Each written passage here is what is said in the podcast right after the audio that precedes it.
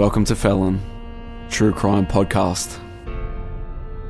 In this, the eighth episode, we explore a series of violent crimes that occurred in Western Australia, the memory of which still haunts the lives of many to this day. There will be descriptions of violence and adult themes throughout this episode, so again, listener discretion is advised.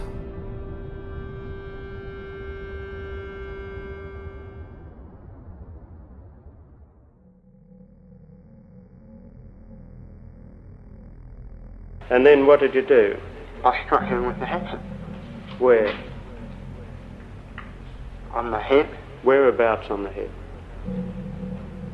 on temple, first, first blow on the temple. On the left temple. Yes. How many times did, and I think I should say the win- witness indicated um, with his finger the um, temple just to above the left eye.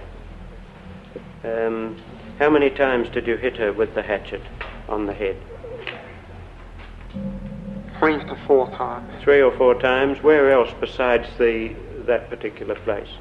on the front of the head, What?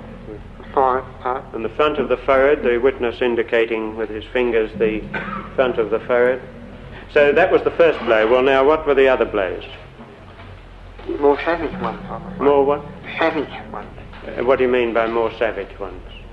with the front, the, the, the uh, blade of the hatchet, hmm the point. With this, with the chopping edge of the Chopping hatchet.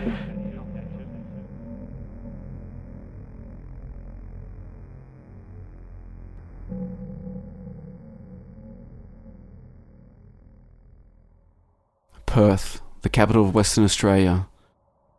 During the 1950s, it was described as being more like a big country town rather than a city. Neighbours knew each other. Cars were left parked in the driveway and streets with the key still in the ignition. Front doors were left unlocked. House windows were left wide open day and night. In January of 1959, in the peak of summer, residents within the city and outlying suburbs slept with the doors and windows open in an attempt to cool their dwellings during the above average temperatures the city was experiencing at the time. It wasn't unusual to find residents sleeping outdoors on balconies, porches, and even on the front yard. People had a laid back approach to home security. Crime was low, and it seemed that everyone trusted those around them. But it wouldn't be long before a string of violent and seemingly unrelated crimes would make them question this trust and turn a once quiet and peaceful city into a panicked frenzy. Burglaries, car thefts, and reports of peeping toms escalated in the areas surrounding the suburb of Nedlands in the late 1950s. Between 1958 and 1963, crimes became more violent when a series of hit and runs involving women being struck by a motor vehicle claimed the life of one victim and severely injured seven. During this same period of time, six women were attacked by an unknown intruder in the middle of the night while they slept. Three of these six suffered such horrific wounds that they did not survive. In 1963, six victims were shot by a mystery assailant with a .22 caliber rifle, four of which suffered fatal wounds. There seemed to be no rhyme or reason to these attacks, and they occurred in such random bursts that it was assumed the different crimes were carried out by different perpetrators. During this reign of terror, Perth went into lockdown. Residents abandoned their carefree approach to home security and purchased heavy door locks. They armed themselves with a range of weapons, and many bought pet dogs. So great was the fear that even during the blistering heat of summer, in the time before air conditioners, residents slept with windows and doors shut tight, preferring to suffer the discomfort of the stifling heat than to risk the chance of being the next victim.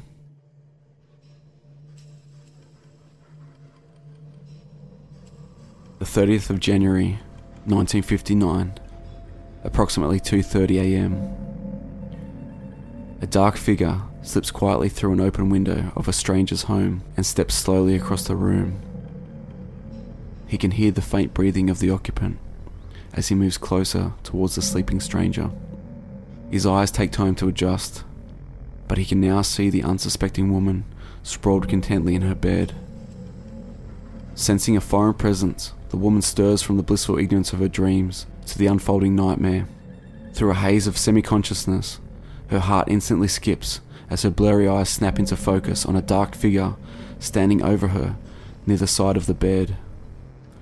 With a gasp of terror, she sits upright.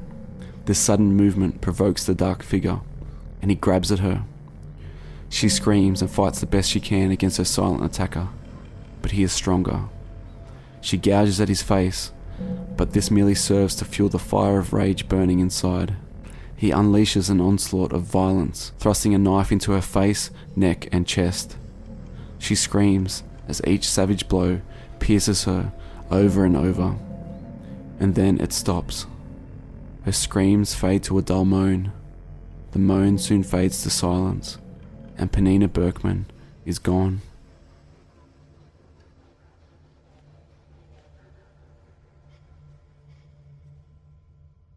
Two months prior to this attack on Pnina Berkman, a mysterious event occurred in a house in the nearby suburb of Applecross. In the early hours of the 25th of November, 1958, 15 year old Molly McLeod's parents woke to the sound of footsteps coming from Molly's room. They rushed to find her staggering around her bedroom, mumbling, retching, and bleeding from a head wound. There was no sign of who or what had inflicted a blow to the girl. Her parents eventually decided she must have had a nightmare and fallen out of bed, striking her head in the fall. But Pnina Berkman's death would indicate something far more sinister than a fall from a bed as being the cause. This would be the first in a series of violent break ins in which an offender would leave a number of victims in his wake. The 8th of August, 1959. 17 year old nursing student Alex Donkin was asleep in her flat in the suburb of Nedlands. Alex woke to the sound of someone rummaging in her room. Without warning, an intruder delivered a savage blow to her head and fractured her skull. Alex survived the attack, but spent six weeks in hospital and would experience a severe type of epilepsy for the rest of her life. As brutal as this attack was, it would pale in comparison to what would follow just months later. The 20th of December, 1959. 22 year old chocolate company heiress Jillian Brewer was sleeping in her flat in the western suburb of Perth, Cottesloe. While she slept, an unknown man crept into her room. Her fiance had visited with her earlier in the night, but he had left her sleeping alone. The following morning, he returned and found the front door locked, her dog barking frantically. He knocked on the window. No response. Accessing the front door with his key, he entered and made his way towards the bedroom. The bedroom door was shut. This struck him as odd, as it was often left open. As he made his way into the room, a disturbing scene was waiting for him. Jillian Brewer had been butchered. Police found a bloody hatchet that had been thrown over the back fence, and a pair of scissors in Jillian's flat that also contained traces of blood. Jillian had been struck 12 to 13 times with the hatchet. Her breasts, genitals, and her head were hacked. The flat side had been used to strike her stomach, thighs, and throat. A blow had severed her windpipe. So aggressive was the attack that the hatchet handle had split from the force. There was also signs that the scissors had been used to stab her around five more times. Due to the violent nature of the attack and Jillian's social standing, the murder attracted widespread media coverage as police worked around the clock to solve the string of attacks.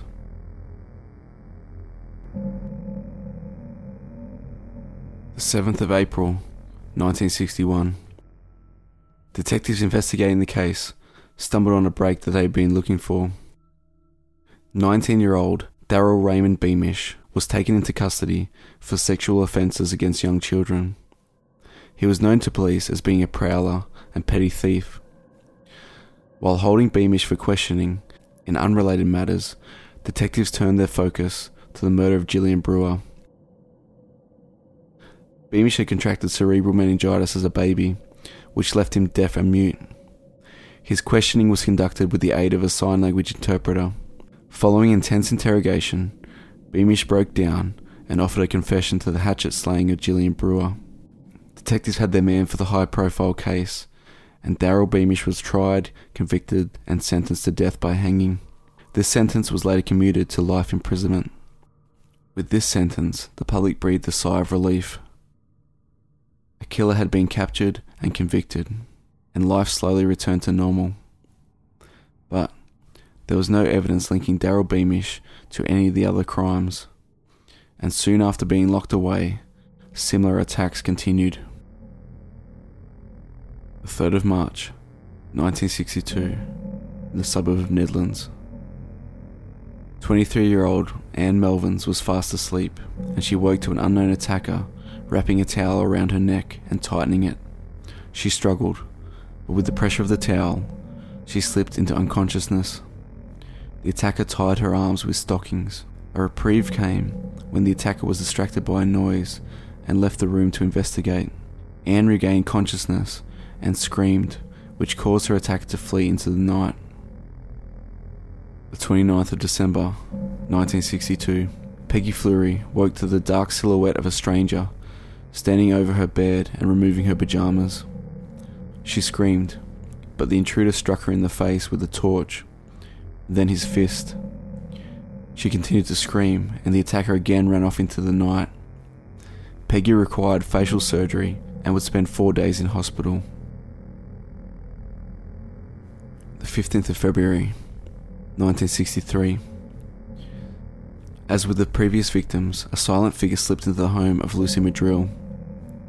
The familiar scenario played out, and Lucy woke to find a mystery intruder standing over her bed. The intruder pounced on her and clasped his hands tight around her throat. She was quickly throttled to unconsciousness as she struggled for life.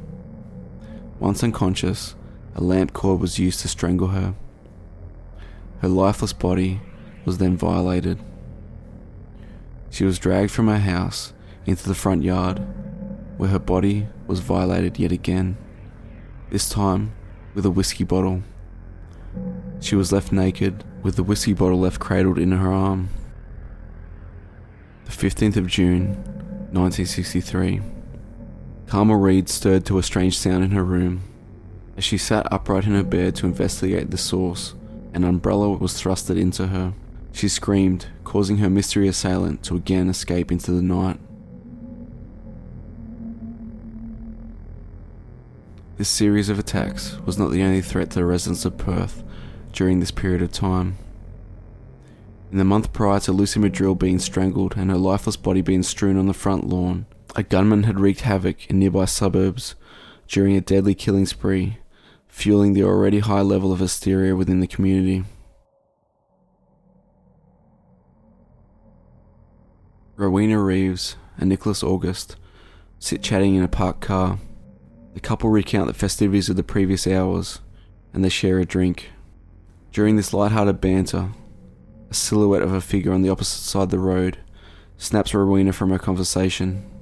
Sensing her distraction, Nicholas whips around to see the same dark figure. He's staring into the car and standing motionless. They call out for him to move on, but still he remains unmoving and still staring. Nicholas throws a bottle from the car at the silent figure. It smashes near him on the roadside, and now he starts to move. Slowly he raises an object that he's been cradling, with one arm outstretched towards the couple, and the other arm bent and tucked to his chest. He points an object the pair can now see. Staring at them is something far more concerning than the eyes of a stranger. Is the barrel of a rifle aimed squarely at them. He fires. Acting on instinct, Rowena pushes Nicholas's head to the side, but the bullet grazes him and strikes her in the arm. The pair speed off down the road while the gunman discharges another round at the fleeing vehicle. the 26th of January, 1963. The night began when an intruder stumbled across a .22 caliber rifle and ammunition during a burglary in the Perth suburb of Como. Gun in hand, he took to the streets, bent on destruction. Nicholas August and Rowena Reeves were the first to find themselves in his sights. They escaped with their lives, but others would not be so fortunate. 29 year old Brian Weir lay sleeping with his head facing an open balcony door to escape the heat of his flat. His head was visible from the street below, a factor that determined his fate. The gunman set him in his sights and shot him in the head. A friend would later find him writhing in pain and covered in blood. He was taken to the hospital and lived with severe brain damage for three years before finally succumbing to his injuries.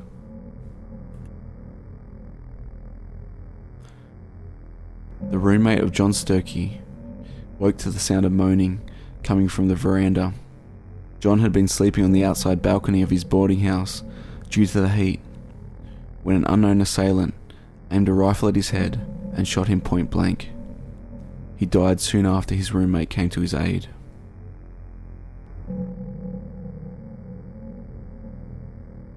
At about 4 am, 55 year old George Walmsley answered a knock at the door. Staring out into the darkness, he was unaware that he was in the sights of a gunman, standing in the shadows.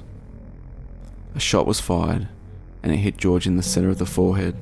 He collapsed. His wife and daughter rushed to his side. In a matter of minutes, he was dead. The 27th of January, 1963.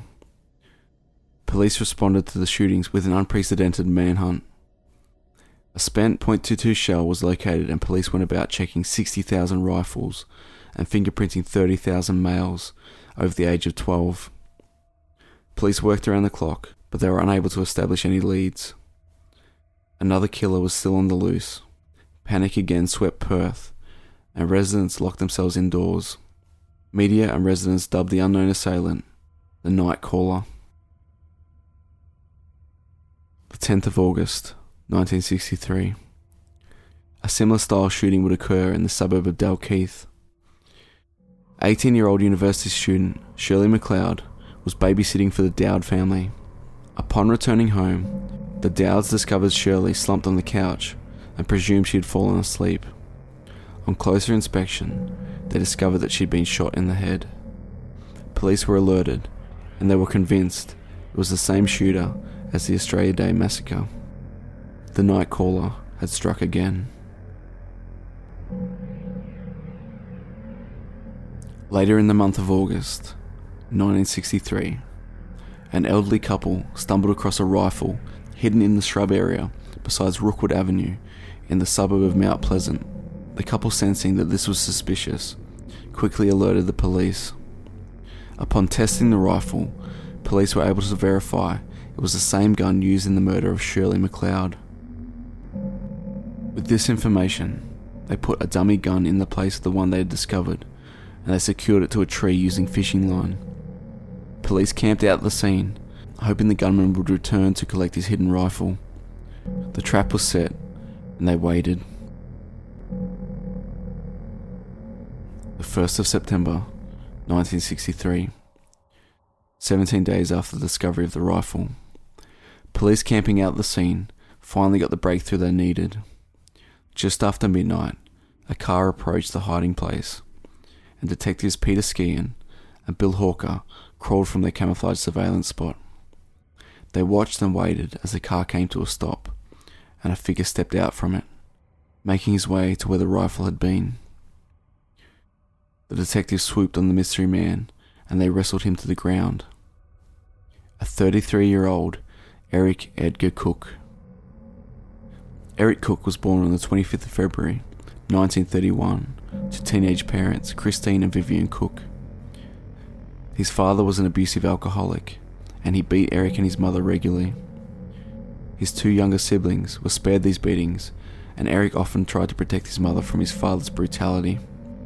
His mother, Christine, would often sleep at her place of employment, the Como Hotel, to avoid coming home. Eric would hide underneath his house or roam the neighbourhood. During his early years, Eric Cooke spent time in orphanages and foster care, due to his dysfunctional home life. Cooke was born with a hare lip and cleft palate. Attempts at surgery were made when he was young, however, he was left with a slight facial deformity and speech impediment, causing him to speak in a nasally mumble. His obvious handicaps made him the target of bullying at school. At the age of six, Cooke was expelled from primary school for stealing a teacher's purse. Cooke left school at 14 and began working as a delivery boy. He would give his weekly wages to his mother to help support his family, as his father didn't work. At the age of 17, Eric started to commit petty crime and acts of vandalism. He served his first stint in jail for burning down a church after he was rejected from joining the choir. He would often sneak into houses and steal valuables. He also took pleasure in destroying personal items of the occupants, cutting up clothing and furniture. It was later noted by police that he would commit strange acts while in the homes he robbed. A detective familiar with Cooke's crimes once stated If the owners had a goldfish, he would put the goldfish in a pan on the gas stove.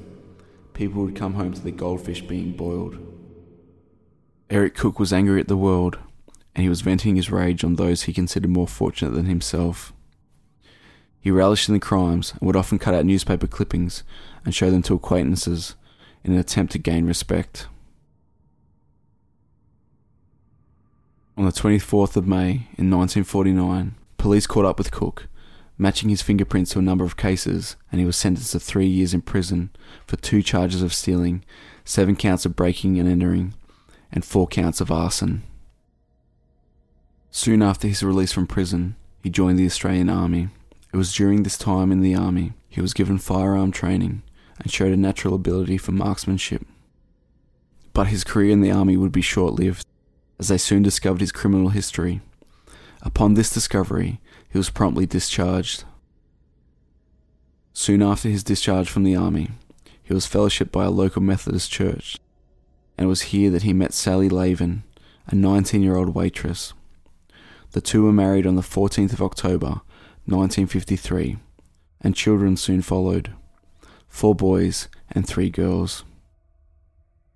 Following his marriage to Sally, Eric Cooke soon fell back into his old ways of criminal activities, and he was arrested and charged a number of times as a peeping Tom and finally for stealing a car. He was sentenced to two years hard labour. After his release, he continued with similar crimes. However, he learned that he needed to cover his tracks and started to wear white gloves to prevent leaving evidence in the form of fingerprints. When detectives arrested him at the scene of the hidden rifle, he was wearing the very same gloves. With Eric Cooke now in custody, police pressed him about the murder of Shirley McLeod, who they knew had been shot with the rifle that was left hidden in the bush. A spent .22 cartridge was also found in the back of his car. At first, Cooke claimed to have known about the rifle due to stopping to relieve himself one day and stumbling upon it, but the police knew better. His car had been seen driving past the area days prior, but he had not left the vehicle. Police knew that they had the man responsible for Shirley McLeod's death. At this point, officers were hoping to wrap up the case of Shirley McLeod's murder, but the similarities between the murder of Shirley and the Australia Day shootings were not lost on police. Following questioning, Cooke confessed to Shirley's murder, but he stopped short of claiming responsibility for any other crimes. Officers that had previous run ins with Cooke were brought in to assist in questioning. It was hoped that if they could have police present who had a rapport with him, he would open up. One of these officers was Detective Baker. Over the years, Cooke had been in and out of the police station a number of times. He had become known to police almost affectionately as Cookie and was seen as nothing more than a petty thief and prowler. But his ties to the death of Shirley McLeod changed this, and Detective Baker thought it necessary to press him further on the Australia Day killings.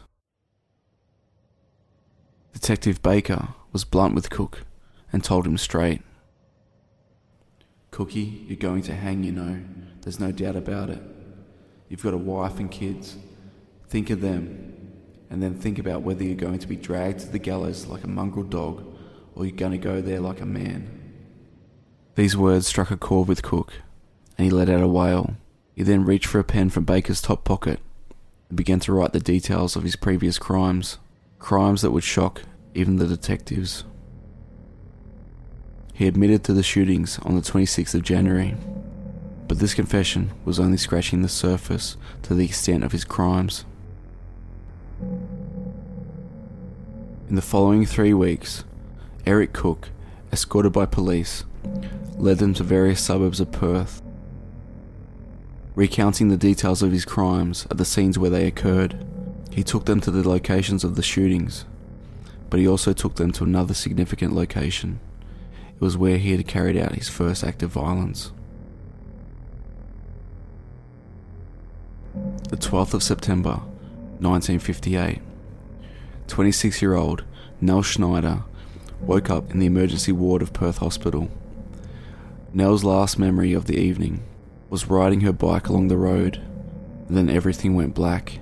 Her body was discovered in a bloody mess on the side of the road.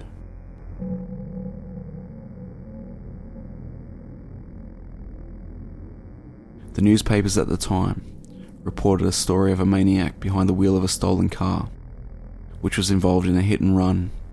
But this would not be an isolated case. From 1958 through to 1960, seven women were struck and severely injured by cars travelling at high speeds, the locations of which were all shown to police by Eric Cooke during his grim tour of his crimes. Cooke had been behind the wheel for each. His explanation was simply that he wanted to hurt someone.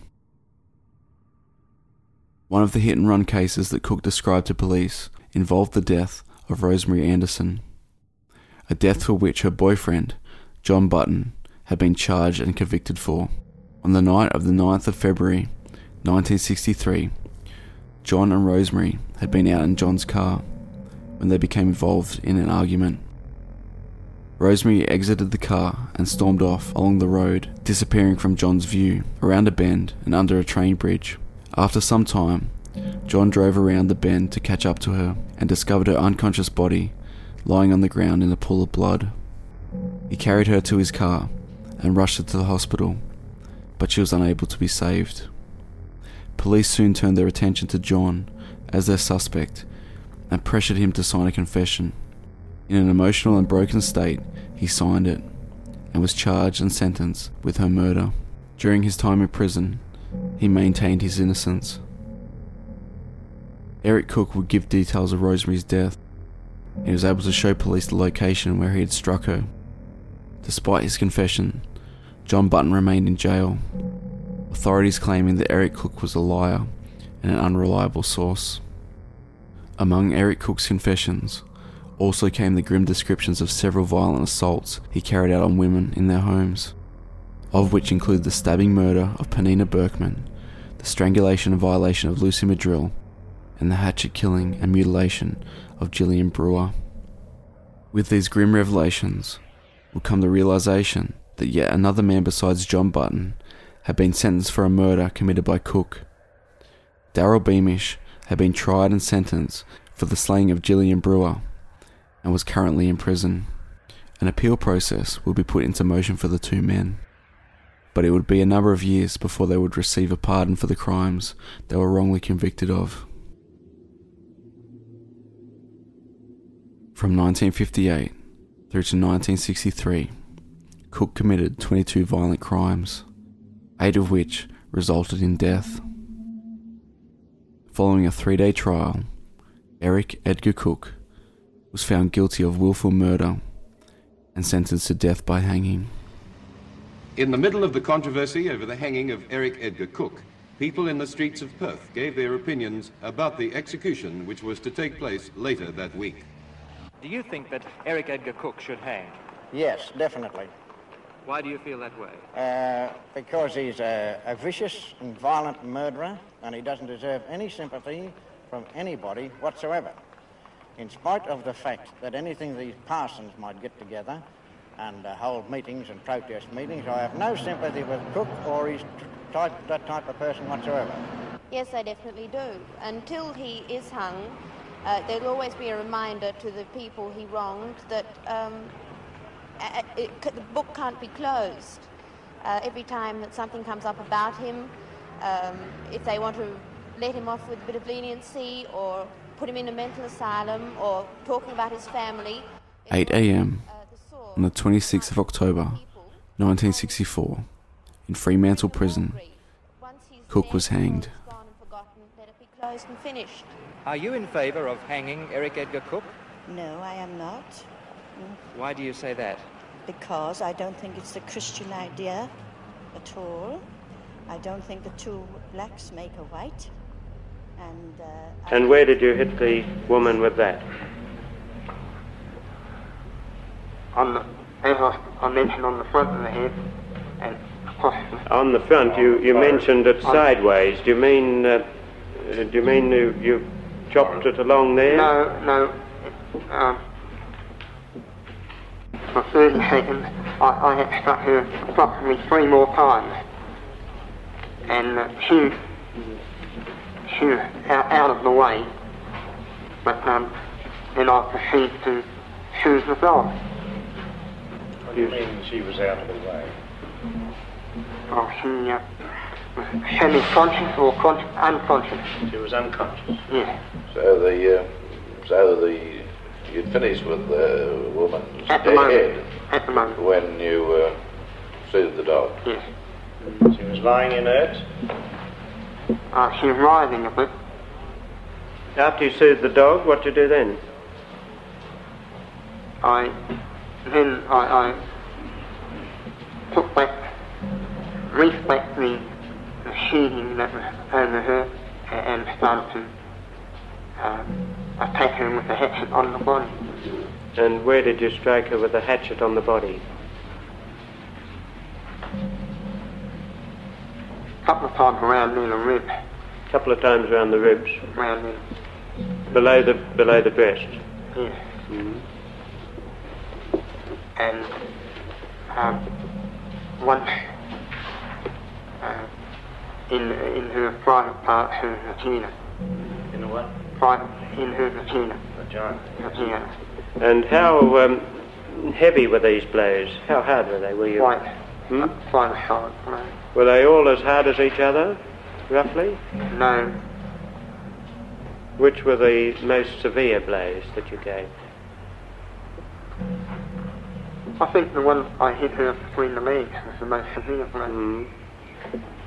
I suppose you'd completed what you felt compelled to do, had you? You felt compelled to murder this woman, or you decided to murder the woman and with the hatchet, and I suppose you decided you'd done that. No, then I, I, I gave her another hit on the, on the head and split, as you can see, the handle of the hatchet You gave another split, another hit on the head. How did you? Um, with the flat of the hatchet. yes, and whereabouts on the head Oh, did you hit her? You know? I cannot recall. No. Uh, I had, uh, at that time, Mr. Wilson, I never, I, I hadn't shone my thoughts